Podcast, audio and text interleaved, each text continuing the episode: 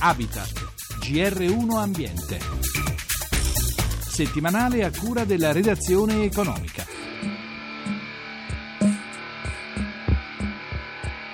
Ancora troppe polveri sottili inquinano l'aria, ma siamo sempre più virtuosi sulle emissioni di anidride carbonica.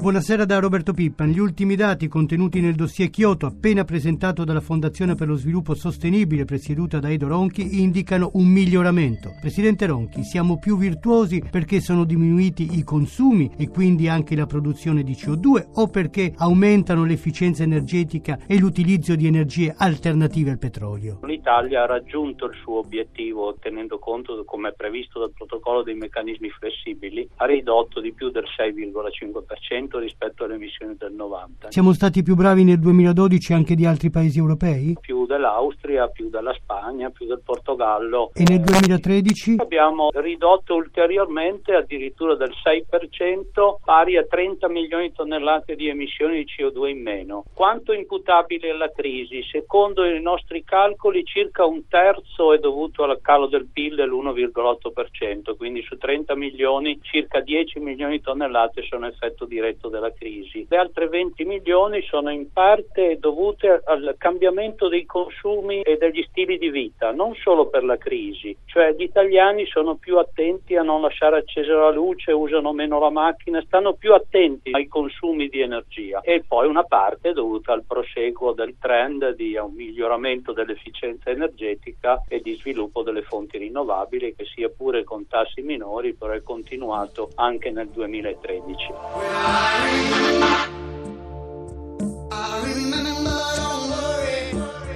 Emettiamo in atmosfera sempre meno anidride carbonica e quindi diamo un contributo perché non ci siano cambiamenti climatici negativi, però contemporaneamente continuiamo ad emettere polveri sottili, le famigerate PM10 in ben 43 città nel 2013 sono stati superati i limiti consentiti dalla legge, Torino, Napoli, Frosinone, le città con il maggiore inquinamento. Non c'è un po' di contraddizione in questo? Sì, po' di contraddizione c'è tenendo conto anche che il nostro contributo anche alla crisi climatica è modesto perché dal 90 le emissioni mondiali sono aumentate del 30%, anche se noi e l'Europa ha fatto la sua parte, purtroppo la Cina soprattutto e anche altri paesi via di nuova industrializzazione hanno aumentato notevolmente le loro emissioni. Molti si chiedono a questo riguardo che senso ha che l'Europa continui a fare sacrifici perché Beh, se noi non facessimo questo la situazione sarebbe molto peggio. Eh. Per le polveri sottili? Per le polveri sottili in parte il rapporto c'è perché meno fossili si bruciano, meno emissioni ci sono e quindi anche meno polveri sottili e cioè se noi avessimo bruciato più combustibili fossili la situazione anche delle polveri sottili sarebbe peggiorata. Non è ancora ottimale perché in una serie di città le misure del traffico e dell'uso dei mezzi di mobilità locale non sono ancora adeguati, si usa ancora troppo la macchina, si usano dei mezzi a bassa efficienza e qualche volta intervengono anche fattori di area che derivano da emissioni non tanto locali quanto di area più estesa, come per esempio gli ossidi di azoto che sono precursori delle polveri sottili, agiscono su vaste aree specialmente in condizioni di depressione, specie nelle stagioni invernali.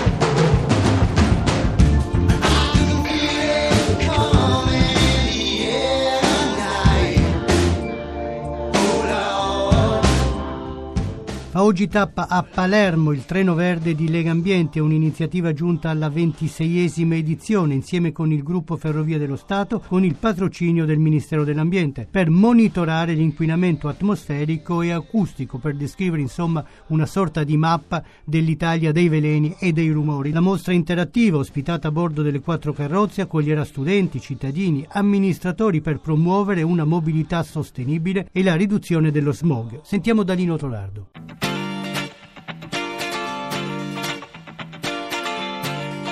Aria sempre più irrespirabile nelle città italiane, smog oltre i livelli consentiti in circa metà di quelle monitorate nel 2013 da Legambiente. E anche il 2014 non sembra cominciato meglio. In alcune città sono stati già registrati oltre 20 giorni di superamento. Tra i capoluoghi di regione poi 7 hanno già superato per oltre 10 giorni il limite medio giornaliero stabilito dalla legge per le polveri sottili, il temuto PM10. Puntare allora sul treno e sul trasporto collettivo riorientando parte degli investimenti pubblici l'obiettivo indicato dal ministro dell'Ambiente Andrea Orlando, anche per rendere le città più sostenibili. Strategico in questo senso il progetto antismog in pianura padana, ma il titolare del Dicastero dell'Ambiente spinge anche per le piste ciclabili, tanto che per l'Expo c'è un progetto Vento per un percorso in bicicletta lungo il fiume Po che coinvolge numerosi comuni. Una battaglia, quella contro l'inquinamento, che l'Italia può vincere secondo il ministro dell'Ambiente Andrea Orlando. Ce la può fare se rivede profondamente il suo modello di sviluppo e se affronta affronta appunto il tema di come si può affrontare la grande questione ambientale non rinunciando a un'ambizione di modernizzazione del paese ma vedendo nell'ambiente una possibilità di modernizzazione. Ministero come sosterrà la riduzione dell'inquinamento sia acustico che da polveri? Sulle polveri abbiamo avviato per quanto riguarda il bacino padano un accordo di programma di cui abbiamo siglato una prima tranche con tutte le regioni direttamente interessate. Sull'inquinamento acustico stiamo disponendo uno studio che va appunto a costituire una mappatura, un'ossatura che può consentire poi una serie di interventi mirati. Ora è molto importante per quanto riguarda il primo punto passare alla seconda fase dell'accordo di programma sull'inquinamento inquinamento da PM10 perché lì eh, credo si debba affrontare proprio il nodo di come si sostiene la mobilità sostenibile e di come si può anche guardare al nuovo ciclo dei finanziamenti europei che partono in quest'anno come un'occasione per sostenere un passaggio verso una mobilità sostenibile, in particolar modo un passaggio dalla gomma al ferro. Ripartire dal trasporto pubblico è anche l'unica cura per ridurre l'inquinamento acustico nelle città, secondo il direttore generale di Legambiente Rossella Muroni. Ci sono molte scorciatoie, un inquinamento acustico come l'inquinamento atmosferico è legato moltissimo al traffico veicolare. Bisogna rendere le nostre città più a misura d'uomo e meno a misura di automobile per aiutare anche i cittadini a vivere meglio. Quale Italia avete riscontrato durante questi viaggi? È un'Italia in grande difficoltà perché i nostri centri urbani sono centri in cui l'inquinamento è ancora molto presente, in cui è davvero difficile vivere e muoversi in maniera sostenibile, però anche un'Italia in crescita dal punto di vista della sensibilità, delle richieste che i cittadini fanno agli amministratori. Insomma, nel nostro paese se fino a 10-15 anni fa avere un'auto e volere assolutamente arrivarci in centro era uno status simbolo, un principio assolutamente inattaccabile, beh insomma adesso invece muoversi in bicicletta diventa davvero un nuovo stile di vita sostenibile e più di moda.